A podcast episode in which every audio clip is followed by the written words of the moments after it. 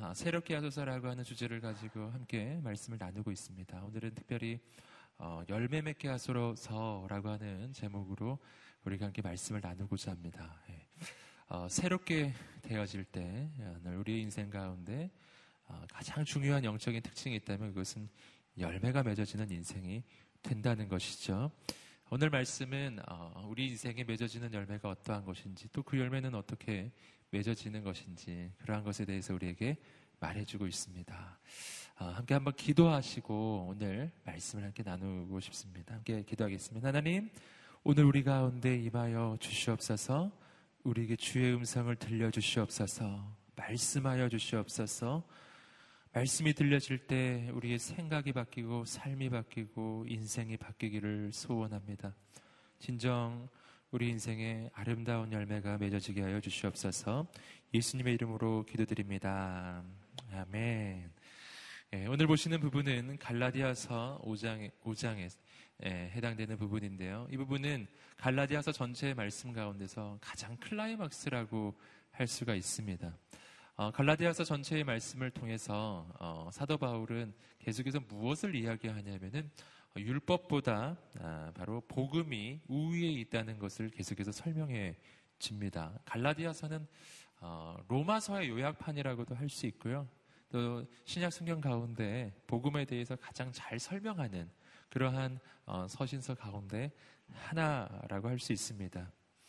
어, 사도 바울이 이렇게 갈라디아서를 통해서 복음에 대해서 설명했던 아주 중요한 이유가 있습니다. 그 까닭은 갈라디아 지역에 있었던 이 교회에 어, 그 거짓 선생이라고 불리우는 그러한 거짓된 어, 사람들이 활동하고 있었기 때문에 그들이 가르쳤던 것은 우리가 잘 아시는 율법주의라고 하는 것입니다. 율법주의.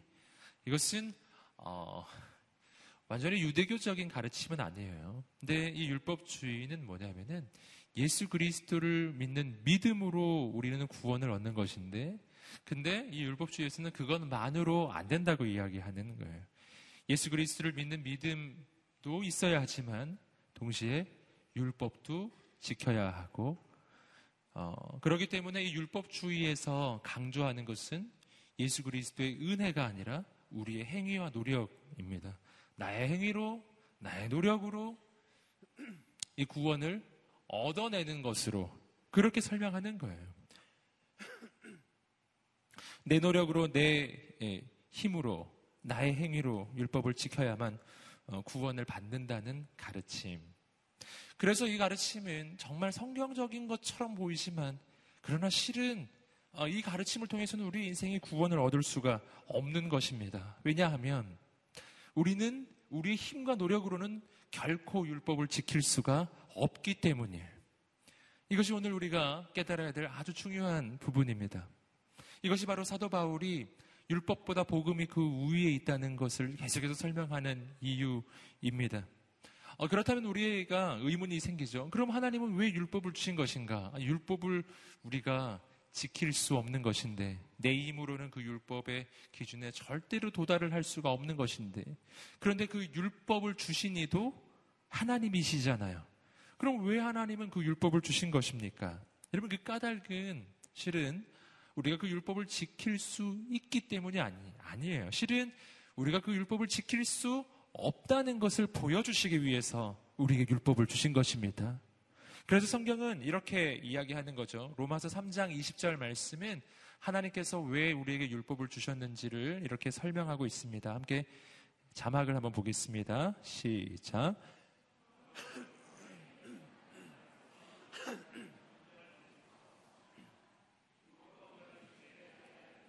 네, 뭐라고요? 율법으로는 죄를 깨달을 뿐입니다. 우리 율법을 지킬 수 있는 능력과 힘은 우리에게 존재하지 않습니다.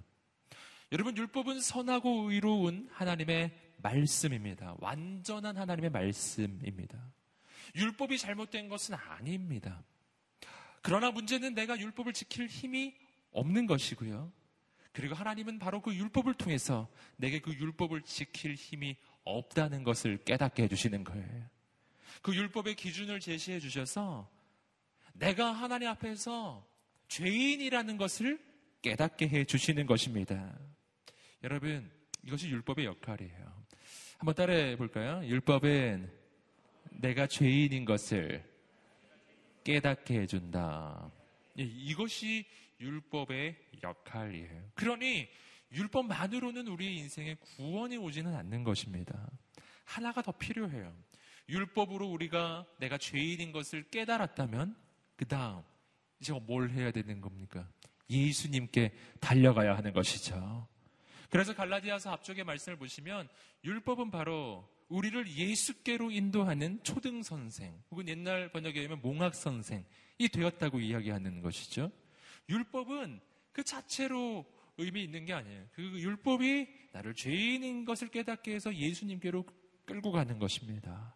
그래서 주님 앞에 무릎을 꿇게 하는 거예요. 그리고 구원은 어디서 오는 것입니까? 바로 예수 그리스도로부터 오는 것입니다. 다른 말로 하면 복음으로부터 우리의 구원이 오는 거예요. 복음은 무엇인가? 복음은 율법의 기준으로는 우리는 정말 죽을 수밖에 없는 죄인이기 때문에 하나님께서 그의 아들 예수님을 보내주셔서 나를 대신해서 그 모든 율법의 요구를 대신 이루신 거예요. 나는 죄 때문에 죽을 수밖에 없는 죄인, 죄의 대가를 반드시 치루어야 하는데 그 죄의 대가는 죽음이죠. 죄의 삭은 사망이니까요. 나는 죄 때문에 죽을 수밖에 없는 인생인데 예수님이 내 대신 내 모든 죄를 짊어지시고 십자가에 달려 죽으심으로 모든 대가를 내 대신 치르신 것입니다. 그래서 오늘 우리는 나의 행위는 부족하지만 나의 노력은 부족하고 나는 죄인임에 틀림없지만 그러나 예수님이 그 죄의 대가를 치르셨기 때문에 내가 그 예수님을 나의 구원자로 영접하고 그분을 믿기만 하면 나는 죄가 없다고 인정을 받게 되는 것입니다. 할렐루야. 이것이 구원이죠. 구원은 죄 없는 존재, 즉 의인이 되었다고 인정이 되는 거예요. 누구 때문이죠? 예수님 때문인 거예요. 나의 노력, 나의 행위가 아닌 것입니다. 이렇게 구원을 얻은 상태를 어, 갈라디아서의 말씀은 자유를 얻은 상태라고 이야기해요. 자유. 네, 진짜 자유. 반대로 이야기하면 내가 죄 가운데 있었을 때는 자유가 없는 상태였다는 것이죠. 죄에 종된 상태, 어, 죄의 지배를 받고 있는 상태, 죄의 종된 상태. 또 다른 말로 하면 이것은 율법의 지배 아래에 있는 상태라고도 할 수 있어요.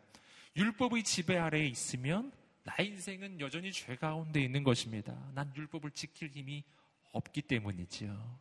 여러분, 오늘 예수 그리스도 안에서 우리는 자유를 얻게 되는데요. 율법으로부터의 자유, 그리고 죄로부터의 자유를 얻게 됨을 믿습니다. 이것을 로마서 8장 1절과 2절이 이렇게 설명하고 있는 거예요. 구원은 어떤 것인가 계속 어, 보고 있습니다. 함께 읽어보시겠습니다. 시작. 그러한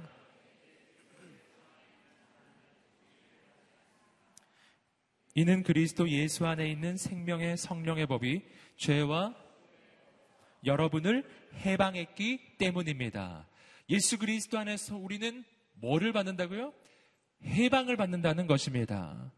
죄와 죽음의 법으로부터 해방을 받는 것입니다.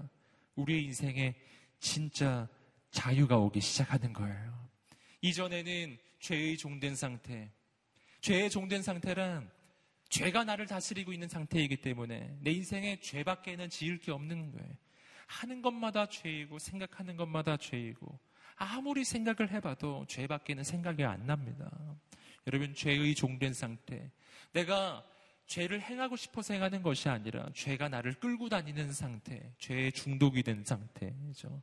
여러분 우리가 죄를 지을 때의 상태를 한번 생각해 보시면 알 수 있을 거예요. 어, 죄가 나를 끌고 다니는 그 느낌을 아시나요? 여러분 그런 상태에서 예수 안에서는 해방이 일어난다는 것입니다. 오늘 예수께서 그 모든 대가를 치르심으로 성령님이 우리 가운데 오심으로 우리 인생에 해방이 옵니다.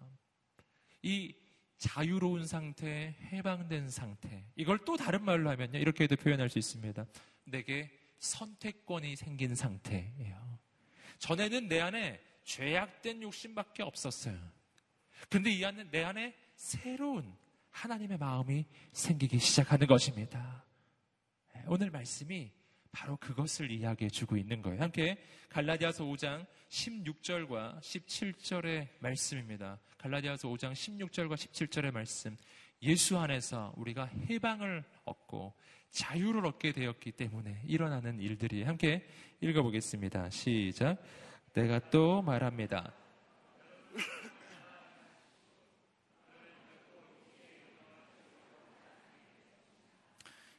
육체의 욕망은 성령을 거스르고 성령의 욕망은 육체를 거스릅니다.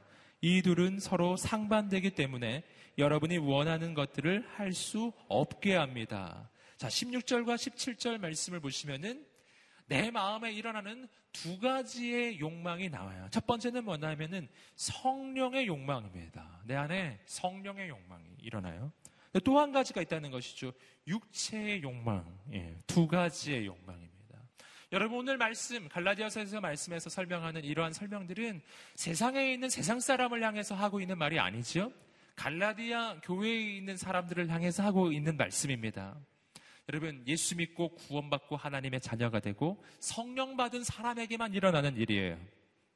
어떤 일? 내 안에 새로운 욕망이 생긴다는 거예요. 성령의 욕망이에요. 그 전에는 오늘 내가 예수 믿기 전에는 내 안에 뭐만 있었을까요? 죄악의 욕망만이 있었던 것이죠. 죄악을 향한 욕망만이 있었어요. 근데 성령님이 임하시고 내가 예수님 믿고 하나님의 자녀가 되니까 내 안에 성령님이 오시고 그 성령님께서 내 안에 말씀하기 시작하시고 그래서 내 안에 성령의 욕망이 생기기 시작하는 것입니다. 자, 여기서 우리는 아주 중요한 사실을 발견해요. 그러니까 예수 믿기 전보다 예수 믿은 후가 오히려 더 복잡해질 수 있다는 것입니다. 여러분 그런 경험 해보셨죠? 예수 믿기 전에는 인생이 굉장히 단순했어요. 왜냐하면 내 욕심 따라 선택했으니까 내 욕망 따라 그냥 하고 싶은 대로 선택을 하는데 근데 예수 믿은 다음에 전에는 안 하던 생각이 자꾸 생각이 나는 거예요. 전에는 이런 마음이 안 들었던 마음이 자꾸 생각이 나요. 용서해야지 이런 마음도 생겨나고 사랑해야지 뭐 이런 마음도 자꾸만 생겨나고 죄악된 일이 있을 때 저는 아무 생각 없이 선택했는데 내 마음에 아니 이래서는 안 되지 이런 마음도 막 생겨나기 시작하는 거예요. 술을 끊어야지 이런 생각도 막 생겨나기 시작하고요. 여러분 격려하고 축복합니다. 할렐루야. 그러니까 예수 믿은 다음에 내 마음이 조금 더 복잡해지고 있다. 내 마음에 자꾸 안 하던 생각이 자꾸 떠오르고 어떤 사람은 그래서 아, 예수 믿기 전이 더 좋았어요. 예수 믿은 다음에 인생이 더 복잡해요. 내 마음에 자꾸 갈등이 생겨나요. 막 이런 생각을 하는 분들이 계시더라고요. 전 여러분 격려하고 축복합니다. 예수 믿은 후에 당신 마음에 갈등이 생겼다면 당신은 정상입니다. 아, 이상한 게 아니에요. 진짜 이상한 거 있어요. 진짜 이상한 건 뭐냐면 내가 예수 믿고 진짜 구원받고 하나님의 자녀가 됐는데 마음에 갈등이 하나도 없는 거예요. 전혀 교회를 다니기 시작했는데 마음에 갈등이 안 생겨요. 이게 뭐를 의미하는지 아시겠어요? 둘 중에 하나입니다. 당신은 완벽한 성령의 사람이거나 아니면 아니면 완벽한 육체의 사람인 거예요. 100% 성령으로 충만하거나 100% 욕망으로 충만하거나 네, 딴 생각이 없는 것이죠. 그런데 일반적으로는 그렇지 않아요. 두 가지가 함께 있습니다. 함께 내 마음에 내 속으로부터 솟아나는 생각도 있고요. 하다립이 주시는 생각도 있어요. 내 마음속에 두 가지 음성이 함께 들려오기 시작하는 것입니다. 할렐루야. 여러분, 그럴 때 기뻐하고 즐거워하시기를 주님으로 축복합니다. 내 안에 하나님이 말씀하고 계시는구나. 이렇게 생각하시면 돼요. 자, 이 상황엔 나쁜 상황이 아니에요. 이 상황엔 하나님께서 나에게 선택권을 주셨다는 것을 의미해요. 즉, 나의 인생이 이전과는 달리 자유롭게 되었다는 것을 의미하는 것입니다. 전에는 죄악을 저지를 생각밖에 안 났는데, 이제는 저지르지 않을 생각이 나기 시작한 거예요. 선택권이 있는 인생, 자유로운 인생, 해방된 인생에 오직 자유인에게만 이런 선택권이 주어지는 거예요. 예, 한 가지만 다시 한번 짚고 넘어가겠습니다. 그러므로 기억하셔야 됩니다. 죄인의 상태는 결코 자유로운 상태가 아님을 기억하게 되기를 주님으로 축복합니다. 예, 전에도 말씀드렸죠. 죄인의 상태는 죄 지을 자유가 있는 상태가 아니죠. 죄를 안 지을 자유가 없는 상태예요. 술을 마시는 인생은 술 마실 자유가 있는 인생이 아니라 술을 안 마실 자유가 없는 인생이죠. 내 마음에 미움이 생겨나고 있어요. 이것은 미워할 자유가 있는 것이 아니라 미워하지 않을 수 있는 자유가 없는 상태인 거예요. 여러분, 성적인 죄악 가운데 빠져들고 있어요. 어떤 상태죠? 성적인 죄를 저지를 수 있는 선택권이 내게 주어진 게 아니에요. 성적인 죄악에서 빠져나올 수 있는 자유가 없는 매우 부자유한 상태. 여러분, 거기서 자유케 되는 것입니다. 그러면 하나님의 생각이 내 마음에 떠오르기 시작해요. 그때 뭐를 하면 되는가 하면은 오늘 16절 말씀이 그때 어떻게 하라고 나오냐면 이렇게 나오죠. 여러분은 성령을 따라 행하십시오. 할렐루야. 오늘 말씀 전체의 가장 핵심 구절이라고 할 수 있어요. 함께 따라해 보겠습니다. 성령을 따라 행하십시오. 아멘. 자, 두 가지의 생각이 떠올라요. 성령을 따라 행하시기를 주님의 이름으로 축복합니다. 네. 그렇다면 자 여기서 우리가 한 가지 더 생각해 볼 것이 있습니다. 그러면 어떻게 나는 이 성령님을 따라 행하겠느냐는 것이죠. 이 성령님을 따라 행하려면 다시 한번 말씀드리지만 성령님이 내게 주시는 그 음성을 내가 듣고 있다는 것을 전제하는 거예요. 예. 근데 어떤 사람은 이런 생각을 해요. 아니 나는 어떻게 성령님의 음성을 듣나요? 나는 무엇이 성령님의 음성인지를 잘 모르겠습니다. 아, 나 같은 사람이 어떻게 성령님 말씀하시는 걸 들을 수 있습니까?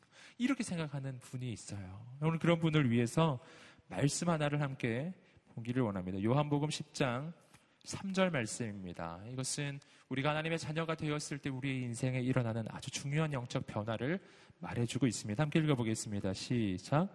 문지기는 목자를 위해 문을 열어주고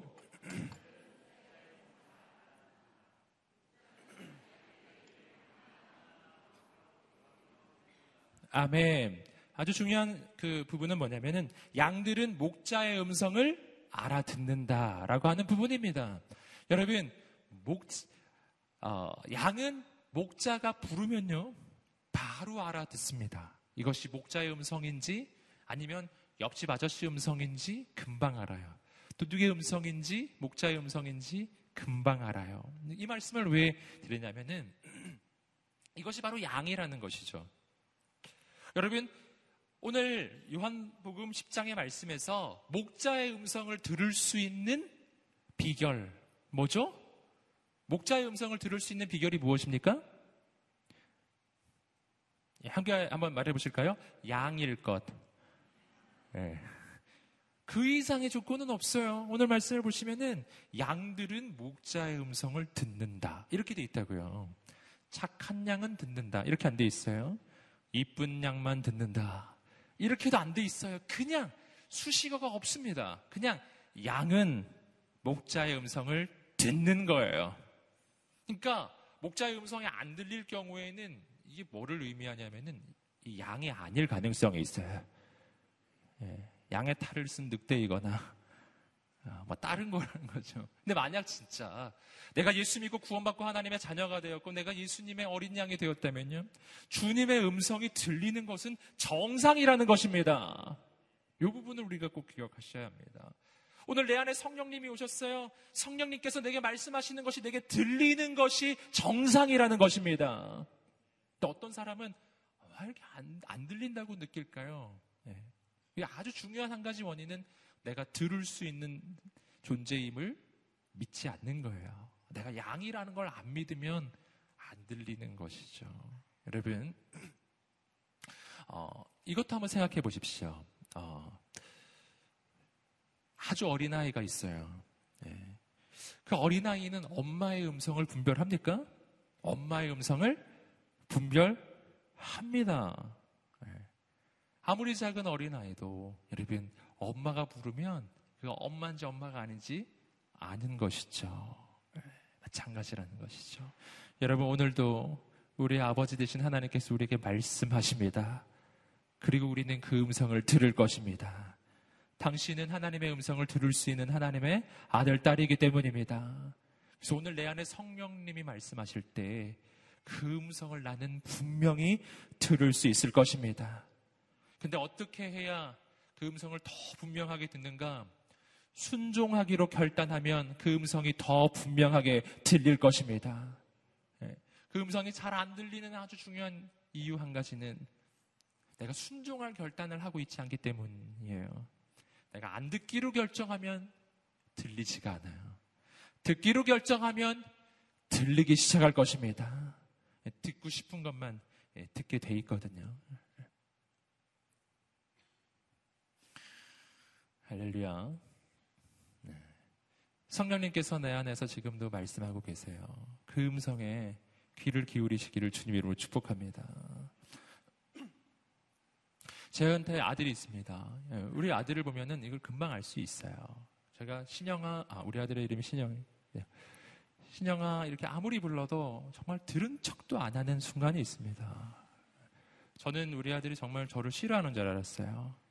근데 진짜 안 들리는 거더라고요. 들리지 않는 그 순간 어떤 순간이냐면 열심히 게임을 하고 있을 때 열심히 게임을 하고 있을 때 안 들립니다. 안 들려요. 네. 안 듣기로 결정하면 안 들리는 것입니다. 여러분 오늘 우리 인생이 마찬가지예요. 오늘도 우리를 사랑하시는 하나님께서 우리에게 말씀하고 계시는 줄 믿습니다. 그 음성에 귀를 기울이기 시작하세요. 그리고 순종하기로 결정하십시오. 그러면 들려옵니다. 어, 성령님께서 내게 말씀하십니다. 그러면 어, 내가 듣기로 결정할 때 들려옵니다. 성령님은 오늘 내 마음 속에 또 말씀하시고요. 사람을 통해서도 말씀하시고 설교를 통해서도 말씀하시고 내가 읽는 성경 말씀을 통해서도 말씀하십니다. 예, 오늘 나의 상황을 통해서도 말씀하십니다. 내가 듣기로 결정할 때 들리기 시작할 것입니다. 그렇게 성령님의 그 인도함을 받는 인생이 될 때 우리 인생이 변화가 일어납니다. 함께 갈라디아서 5장 18절 말씀입니다. 계속해서 읽어보겠습니다. 시작. 그러나 만일 여러분이 성령의 인도를 받는다면 여러분은 율법 아래 있지 않습니다. 자, 내 안에 성령님이 말씀하기 시작하셨고 나는 그 음성을 듣기 시작하고 순종하기 시작해요. 이것이 바로 해방된 하나님의 자녀의 삶이에요. 근데 해방된 하나님의 자녀의 삶을 살기 시작할 때 우리는 어떤 해방이 오는가 하면 오늘 말씀에서 보시면은 율법으로 율, 더 이상 어떻게 되나요? 율법 아래 있지 않은 인생. 즉, 율법의 지배로부터 벗어나는 인생이 되기 시작한다는 것입니다. 우리가 이 부분을 잘 이해해야 돼요. 난 더 이상 율법 아래 있지 않다는 말은 무슨 말일까요? 네.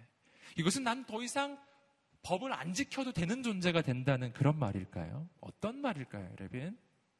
여러분, 이것은 예수 믿고 구원받았을 때, 우리가 하나님의 자녀가 되었을 때, 우리의 삶의 근본 원리가 바뀌는 것을 의미하는 거예요. 네, 오늘 갈라디아서 5장 18절 말씀은 생각보다 굉장히 중요한 말씀입니다.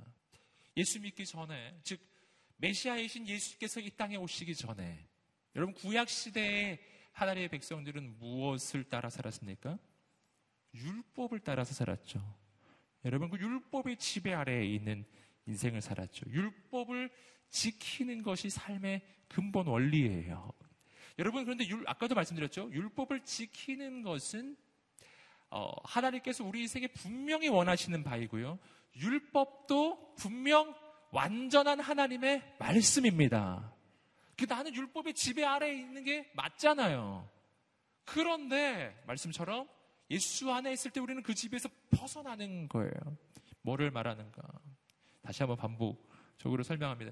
율법 아래에 있다는 것은 율법의 지배 아래에 있고, 근데 문제는 뭐냐면은 내가 내 힘으로 그것을 지킬 수가 없기 때문에 율법의 지배 아래 있을 때 우리 인생의 상태가 어떤 상태냐면은 하나님의 법을 따르기는 따르되 내가 기꺼이 자발적으로 따르는 상태가 아니라 이제는 뭐냐면은 두려워서 벌을 받을까봐 억지로 할 수 없이 내 힘으로 내 노력으로 그 법을 따르려고 애를 쓰고 있는 상태 이것이 율법 아래에 있는 상태라고 할 수 있어요.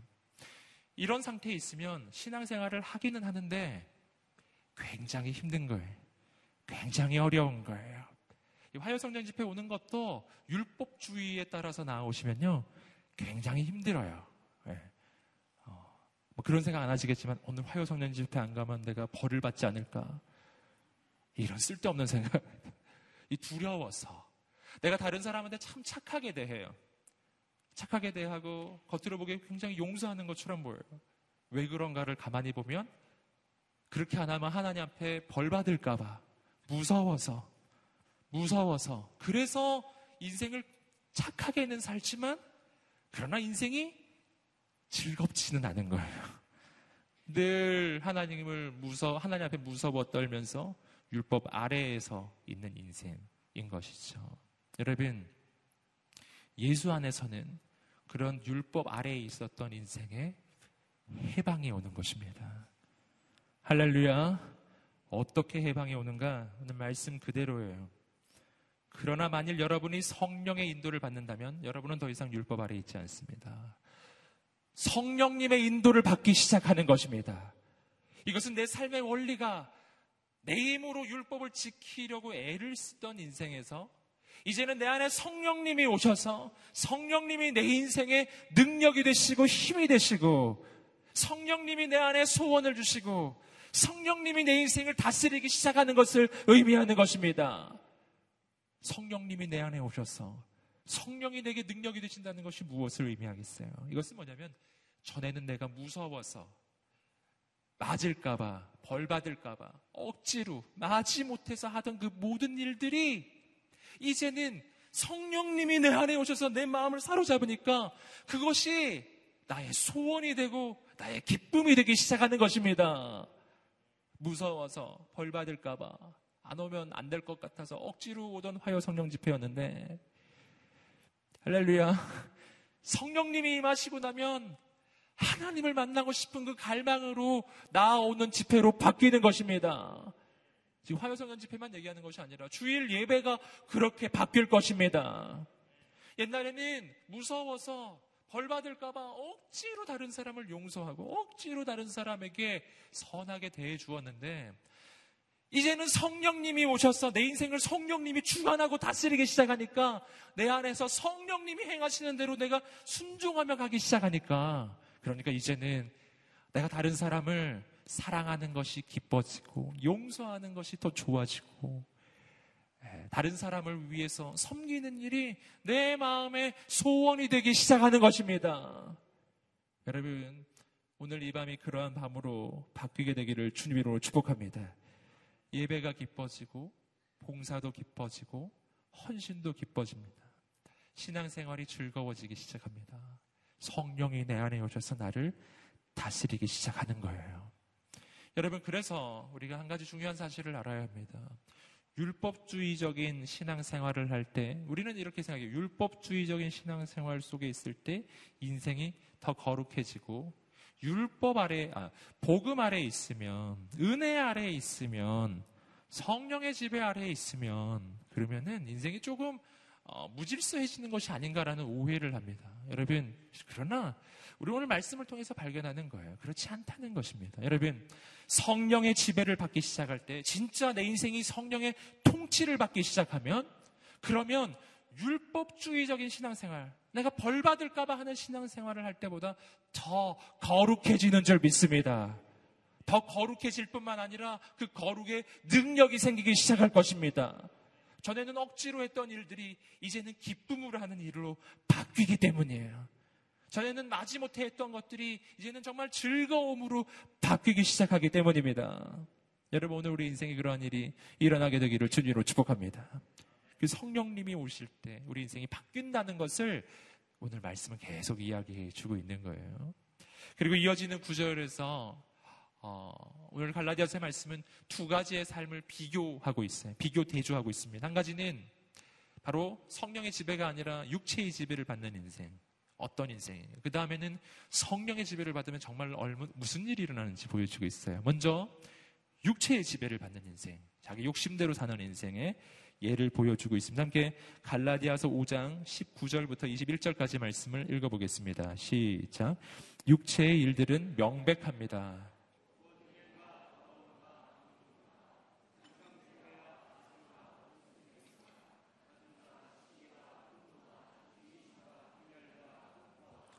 질투와 술 취함과 방탕과 또 이와 같은 것들입니다. 내가 전에 경고한 것처럼 지금도 경고합니다.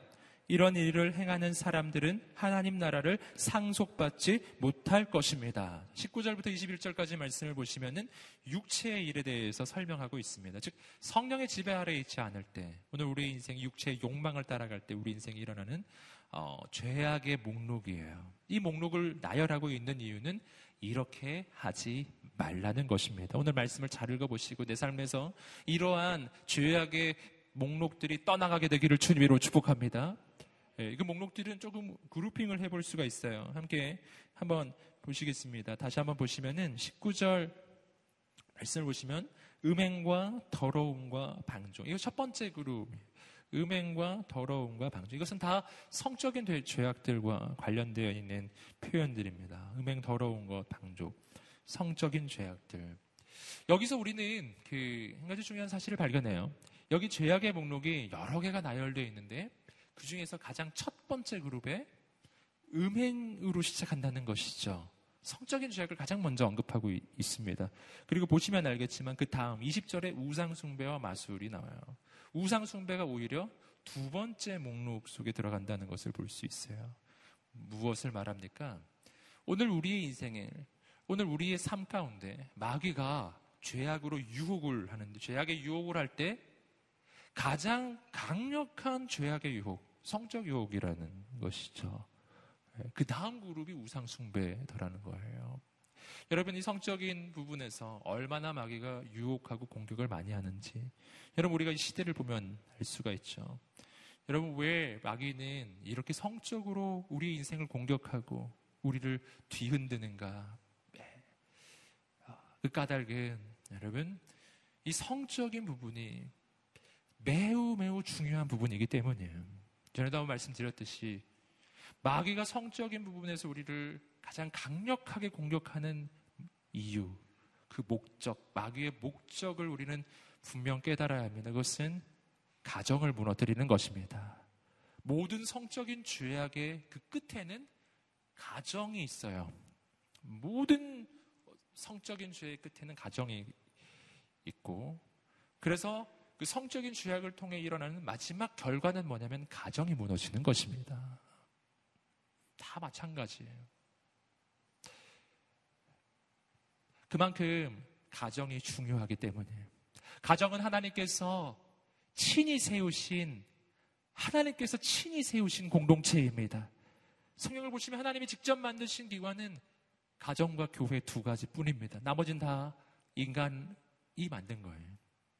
하나님이 직접 만드신 조직. 그렇기 때문에 성경을 보시면 교회의 탄생은 사도행전 2장에서 나옵니다. 가정의 탄생은 어디에 나옵니까?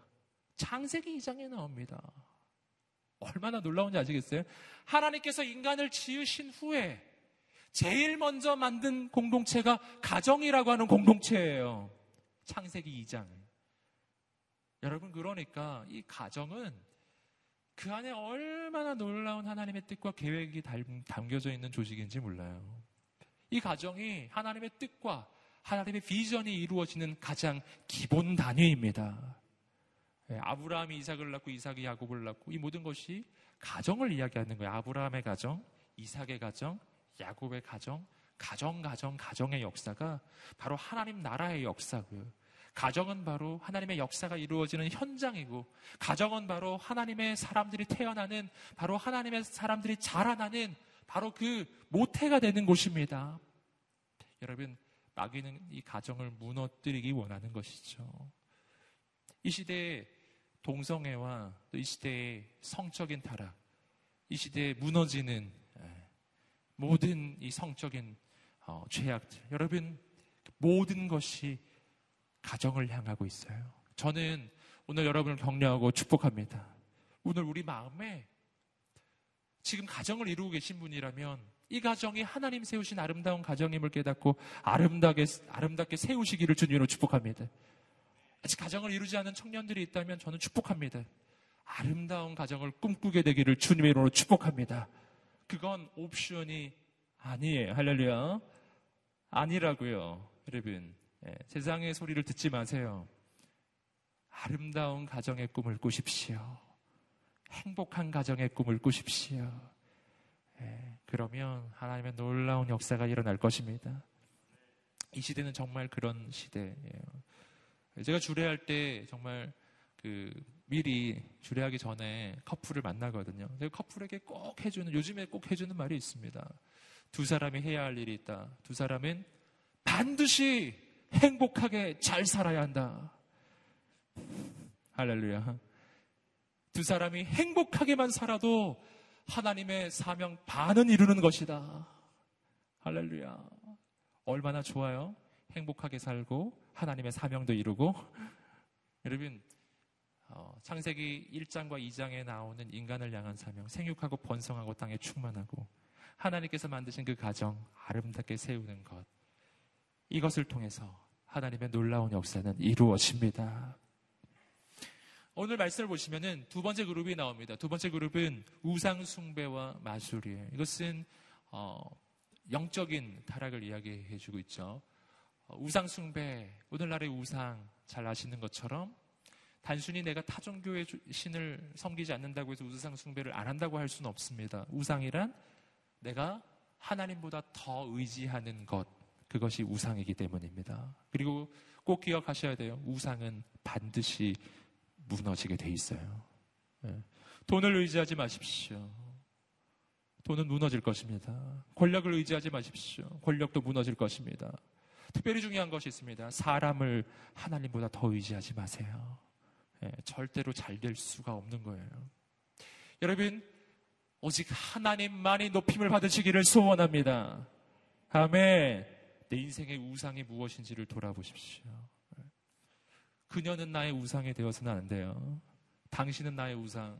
말도 안 돼요. 제가 우상은 무너진다고 말씀드렸죠. 하나님만 내 인생에 나의 신이 되기를 간절히 소망합니다. 아멘.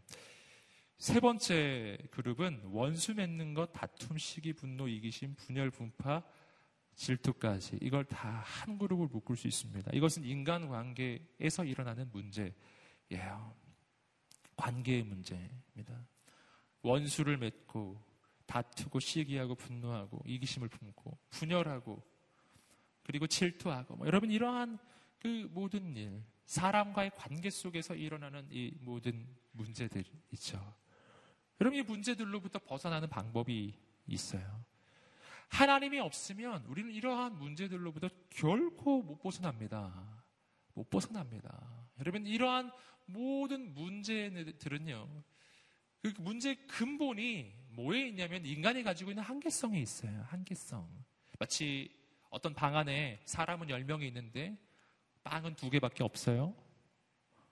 그리고 이 방을 격리시키고 하루 종일 굶기면 무슨 일이 일어날까요? 반드시 싸움이 일어날 것입니다.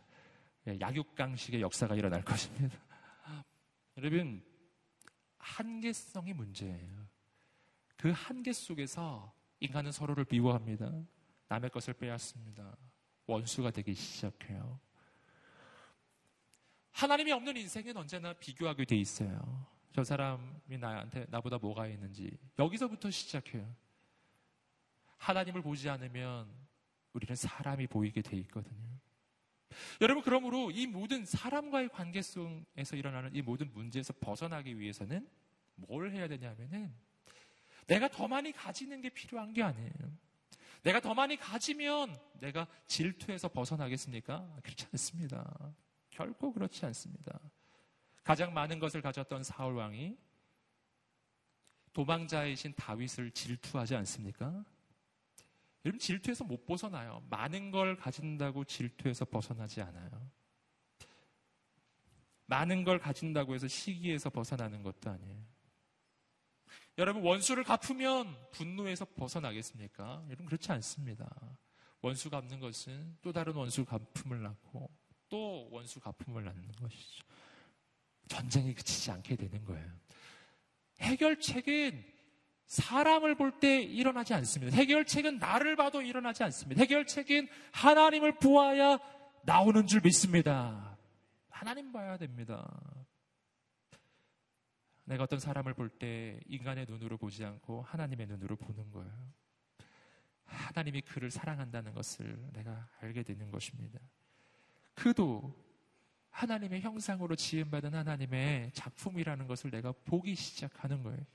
그래야 이 관계 어려움으로부터 벗어나기 시작합니다. 두 번째는 하나님의 눈으로 나를 보는 것입니다. 나도 그 사람보다 더 악한 인생, 더 비참했던 인생인데, 별거 아닌 인생인데, 하나님이 나를 사랑해 주셨잖아요. 그래서 내가 구원받았지 않습니까? 하나님이 나, 나도 구해 주셨는데, 내가 그렇게 죽을 수밖에 없었던 인생인데, 내가 여기까지 살아 있잖아요. 하나님의 말로 할 수 없는 은혜로. 여러분, 내 인생이 그런 인생이라는 것을 내가 알면 내가 다른 이에게 크게 할 말은 없는 겁니다. 별로 할 말은 없어요. 예, 어, 나도 은혜로만 사는 인생인데 무슨 말이 필요하겠습니까? 그도 나도 하나님 앞에서는 죄인이고 하나님의 은혜로만 사는 인생이니까요. 저는 오늘 우리 마음에 하나님의 눈이 열려지게 되기를 주님으로 축복합니다. 하나님의 시선으로 그를 보십시오. 하나님의 시선으로 나를 보십시오. 아, 절대로 인간의 눈으로만 보지 마십시오. 네 번째 그룹을 보시면 술 취함과 방탕함의 이야기가 나옵니다. 여기서 보시듯이 이것도 죄라고 나오고 있죠?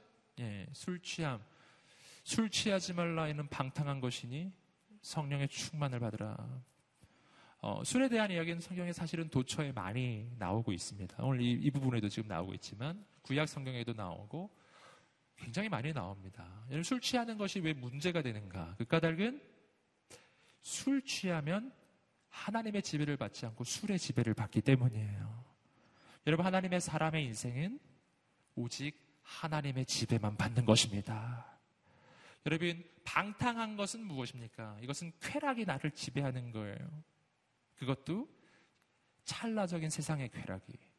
여러분 하나님의 사람은 세상의 쾌락을 추구하는 인생이 되어서는 안 돼요. 하나님께서 우리에게 주시는 것은 찰나적인 세상의 쾌락이 아닙니다. 저 하나님 나라의 영원한 영광인 줄 믿습니다. 더 좋은 게 있는 거예요. 여러분 하나님의 나라를 꿈꾸시기를 축복합니다. 여러분 그리고 이 모든 것 뒤에 뭐라고 나오냐면은 하나님의 나라를 상속받을 수 없다라고 오늘 말씀은 표현하고 있습니다. 왜 그럴까요? 왜냐하면 이 모든 것은 하나님과의 관계 속에서 하나님을 거절하는 것이 전제이기 때문이에요. 하나님을 거절하면 하나님으로부터 분리되고 하나님이 주시는 축복을 받을 수가 없는 것입니다. 저는 여러분을 격려하고 축복합니다. 오늘 우리 인생에 육체의 일이 떠나가게 되기를 주님으로 축복합니다. 목록 하나하나를 짚어가면서 내 삶에서 이 모든 것이 떠나가게 되기를 주 앞에 간구하게 되기를 소망합니다. 그리고 이것들 대신 육체의 일, 내 인생이 육체의 지배를 받을 때는 이러한 현상들이 일어나겠지만 그러나 성령의 열매, 즉 성령이 나를 다스리기 시작하면 전혀 다른 역사가 일어나요. 바로 갈라디아서 5장 22절과 23절 우리가 너무 잘 하시는 말씀 함께 읽어보겠습니다. 시작. 그러나 성령의 열매는 사랑과 기쁨과 화평과 오래 참음과 이런 것들을 금지할 율법은 없습니다. 아멘. 그러나 뭐라고요? 성령의 열매는 여러분 성령의 열매 성령님이 우리 가운데 오셨을 때 우리 인생에 맺어지는 열매들입니다. 아홉 가지. 오늘 우리말 성경은 이렇게 돼 있고요. 우리가 조금 더 익숙하게 하는 표현들은 개혁 개정판에 나오는 번역이죠. 사랑과 희락과 오래 참음과 자비와 양성과 충성과 온유와 절제. 예. 그래서 저는 이것을 사희와 오자양충 온절 이렇게 외우곤 했었습니다.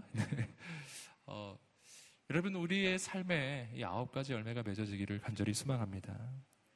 하나씩 조금 구체적으로 다시 한번 보, 겠습니다 사랑. 사랑은 뭘까요? 사랑은 성경이 말하는 사랑, 그것은 인간의 사랑이 아니죠. 언제나 하나님으로부터 오는 사랑. 하나님이 주시는 사랑이 내 안에 넘쳐 다른 이에게로 흘러가는 그 사랑. 양원한 사랑. 기쁨이 있어요. 이 기쁨은 조건에서 오는 기쁨이 아니에요. 이 기쁨은 조건을 이기는 기쁨이에요. 환경을 이기는 기쁨이에요. 감옥 안에서도 항상 기뻐하라 말했던 사도 바울이 가졌던 그 기쁨. 우리에게 있기를 소망합니다. 화평, 화평도 역시 조건과 환경과 조건을 이기는 화평. 여러분, 이 평화는 내가 하나님을 의지할 때 내 인생에 내 문제보다 크신 하나님이 있음을 알 때 누리는 평화입니다. 여러분, 오래 참음은 하나님의 사람의 가장 중요한 성품이에요. 오래 참음은 믿음의 다른 말이에요. 하나님께서 역사하실 것을 믿고 그 믿음이 있는 사람만 기다릴 줄 아는 것입니다. 여러분, 친절이란 다른 일을 향한 선한 마음. 어떻게 그런 마음이 생길까요? 인간으로부터 나오는 마음이 아니에요. 역시 하나님이 주시는 마음. 모든 인류를 위해 아들을 보내주셨던 아버지의 마음을 품을 때 품을 수 있는 마음, 친절. 선함은 그 친절한 마음을 가지고 구체적으로 행동하기 시작하는 것입니다. 어떻게 다른 일을 섬길 수 있겠습니까? 그 방법은 역시 하나뿐이에요. 나의 선함으로부터 나오는 게 아닙니다. 이것은 내가 다른 일을 섬기고 다른 일을 살리고 다른 일을 위해서 내 것을 내어준다 할지라도 내 인생을 채워주시고 부어주시고 내 인생을 책임져 주시는 나의 아버지가 계시다는 것을 알 때만 할 수 있는 일이에요. 하나님이 당신을 책임지십니다. 안심하고 다른 일을 섬기시기를 주님으로 축복합니다. 신실함. 신실하면 우리가 개혁 가정판에서 충성이라고 번역된 그 표현입니다. 충성된 것. 신실한 것. 하나님의 부르심을 따라가는 사람의 선택이에요. 그런 사람만 충성됩니다. 오늘 내가 충성되지 못한 이유가 있어요. 그 까닭은 하나님의 부르심으로 섬기지 않고 나의 선택으로 섬기기 때문에 내가 하는 이 일이 나의 선택이라면 충성될 이유가 없죠. 내가 실수했을 수도 있는데요. 그러나 하나님의 부르심이라면 충성됩니다. 끝까지 가는 거예요. 마지막까지 가는 거예요. 왜 그렇습니까?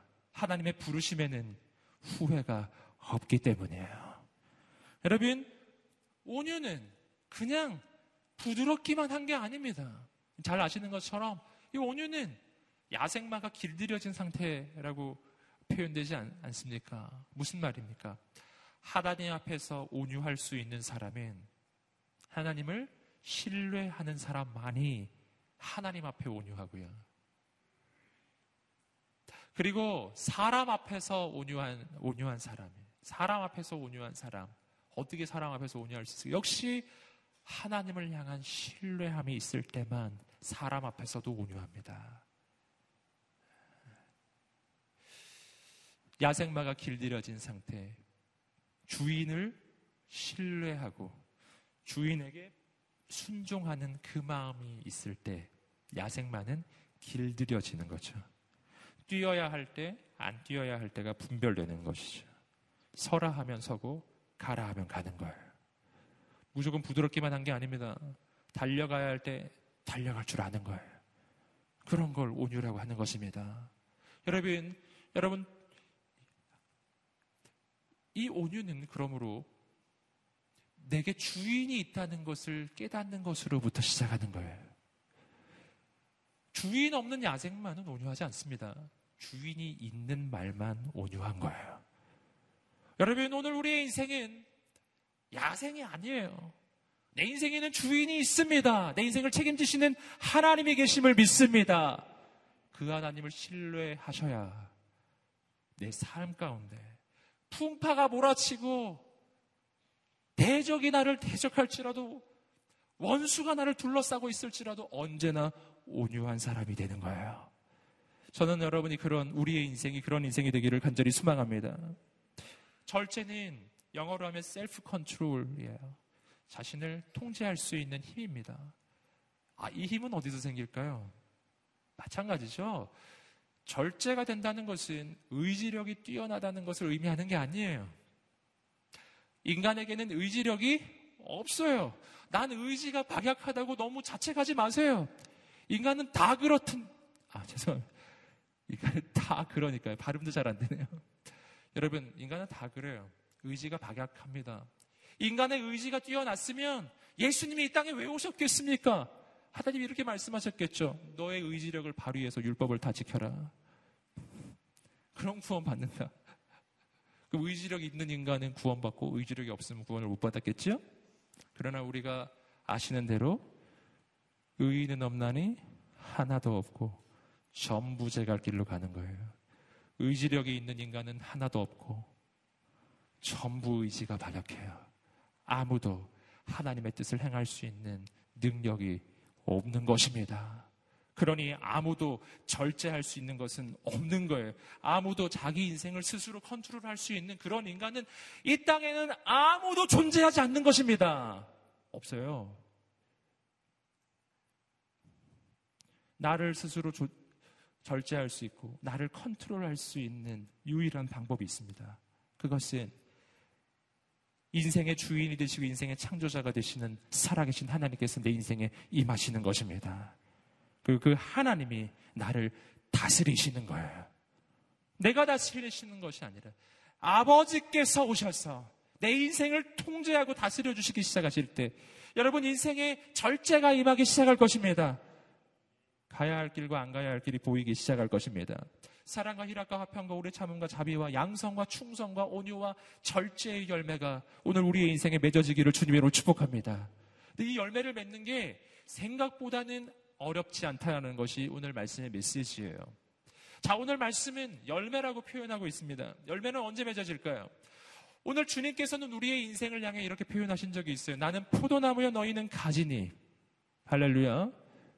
가지의 열매가 맺어지는 비결이 있습니다. 나는 포도나무여 너희는 가지니 그가 내 안에 내가 그 안에 있으면 사람이 열매를 많이 맺나니 요한복음 15장 5절의 말씀이에요. 언제 열매가 맺어진다고요? 그가 내 안에 내가 그 안에 있으면 사람이 열매를 많이 맺나니 나를 떠나서는 너희가 아무것도 할 수 없습니다. 가지의 열매가 맺어지는 방법은 딱 하나뿐입니다. 가지가 줄기에 붙어 있는 것입니다. 단순해요. 가지가 열매를 못 맺는 경우는 딱 한 경우뿐이에요. 가지가 줄기에서 떨어지는 경우예요. 오직 한 경우밖에 없습니다. 가지는 애쓰고 힘써서 열매 맺는 게 아니에요. 가지는 힘써서 열매를 맺을 능력이 그에게 있지 않아요. 열매가 맺어지려면 뿌리로부터 영양분이 와야 합니다. 줄기에 붙지 않고서는 맺을 길이 없어요. 뒤집어서 말하면 줄기에 붙기만 하면 열매를 안 맺을 방법도 없는 거예요. 할렐루야. 소망이 되죠? 붙어 있기만 하세요. 함께 외쳐보겠습니다. 줄기에 붙어 있기만 하면 열매는 맺어진다. 아멘. 매우 중요한 것입니다. 근데 우리의 인생의 열매가 잘 안 맺어지는 아주 중요한 이유가 있어요. 가지가 줄기에 붙지는 않고 자기 능력으로 열매를 맺으려고 애를 쓰니까 안 맺어지는 거예요. 가지가 줄기에서 떨어져 있는데 스스로 어떻게 열매를 맺어보려고 죽어라고 정말 온힘 다해서 아무리 하려고 해도 되지가 않는 거예요.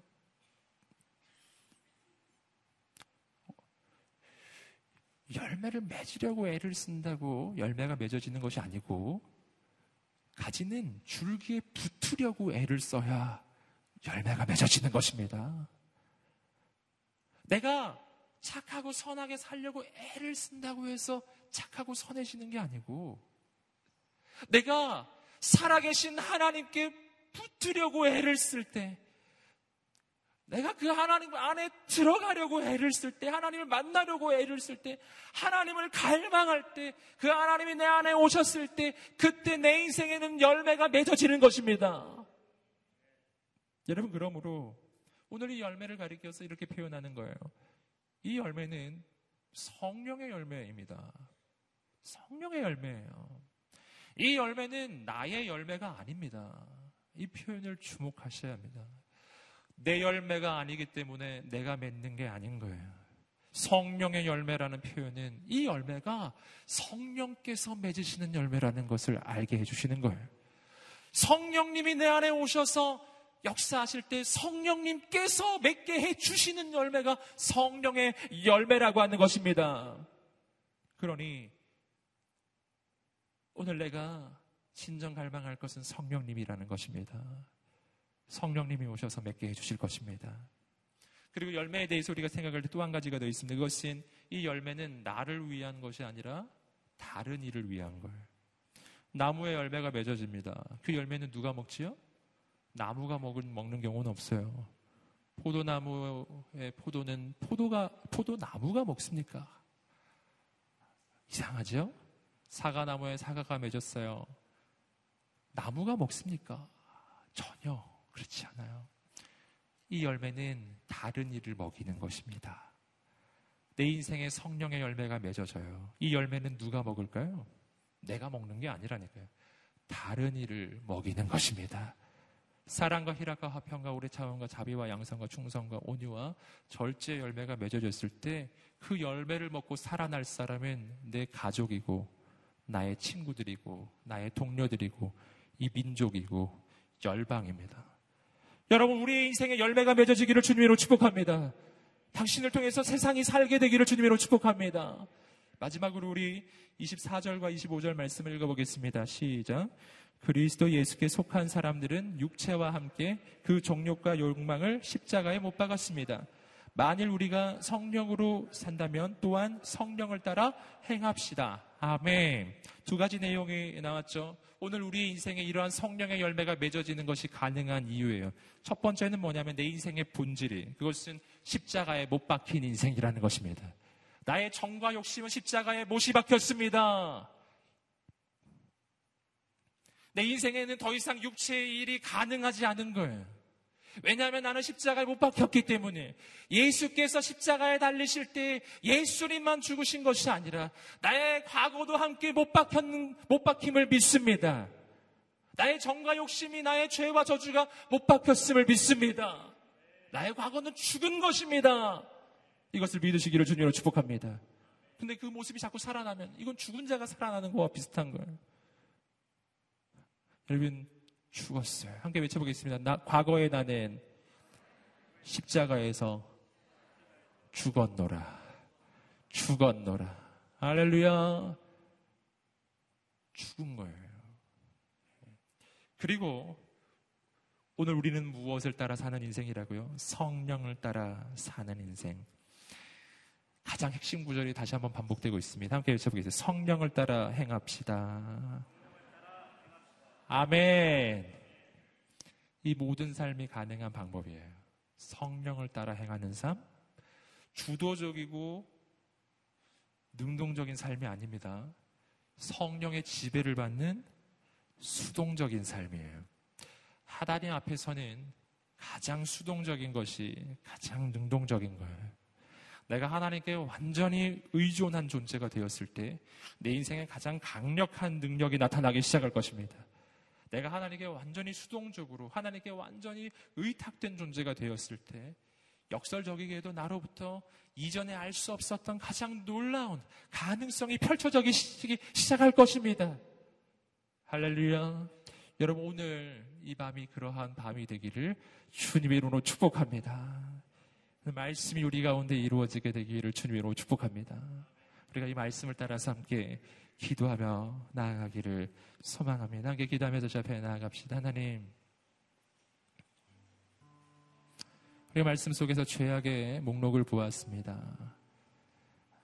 그리고 성령의 열매를 보았습니다. 아버지, 내 인생의 모든 죄악들이 떠나가게 하여 주시옵소서. 오늘 나의 인생이 오직 성령의 지배를 받는 인생이 되게 하여 주시옵소서. 내 인생에 열매가 맺어지기를 원합니다. 여러분이 열매는 내가 맺는 거 아니라고 말씀드렸죠. 성령님이 오실 때 맺어지는 것입니다. 그래서 오늘 말씀이 말하는 거예요. 성령을 따라 행하십시오. 여러분, 그래서 오늘 이 밤에 우리가 간구할 것은요. 더 착한 삶, 더 선한 삶이 아니에요. 내 의지와 노력도 아니. 오늘 내가 간구할 것은 하나님이십니다. 나는 포도나무여 너희는 가지라. 그가 내 안에 내가 그 안에 거하면 사람이 열매를 많이 맺나니 나를 떠나서는 너희가 아무것도 할 수 없음이라. 그래서 오늘 이 밤에 열매 맺는 삶을 위해 나는 예수 그리스도를 추구합니다. 성령님을 사모합니다. 오늘 이 밤에 우리 가운데 임하여 주시옵소서. 성령님 오셔서 나를 다스려 주시옵소서. 내 영과 온과 육을 다스려 주시옵소서. 나의 인생을 다스려 주시옵소서. 성령님 오셔서 나의 인생을 다스려 달라고 성령님을 사모하며 오늘 우리 인생 가운데 초대하는 인생 이 자리에 다 함께 일어나셔서 우리 다 함께 주 앞에 두 손을 들고 성령님 오셔서 역사해 달라고 간절히 주여 세 번을 치며 기도하겠습니다 주여 주여 주여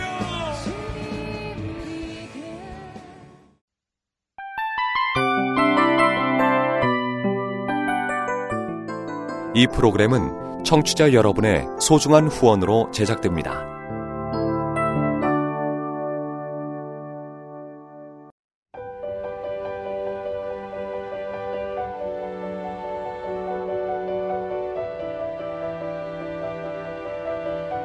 세상에는 수많은 교회들이 있지만 더 깊이 있는 말씀 강해를 찾기 위해 크기로만 교회를 선정하지 않습니다. 보다 좋은 영적 콘텐츠를 더 많이 나누기 위해 방송비를 받지 않습니다. 1년 365일 복음만 전하고 싶어서 우리는 광고를 하지 않습니다. 온누리의 복음을 땅끝까지 CGN TV와 함께 땅끝 성교사가 되주세요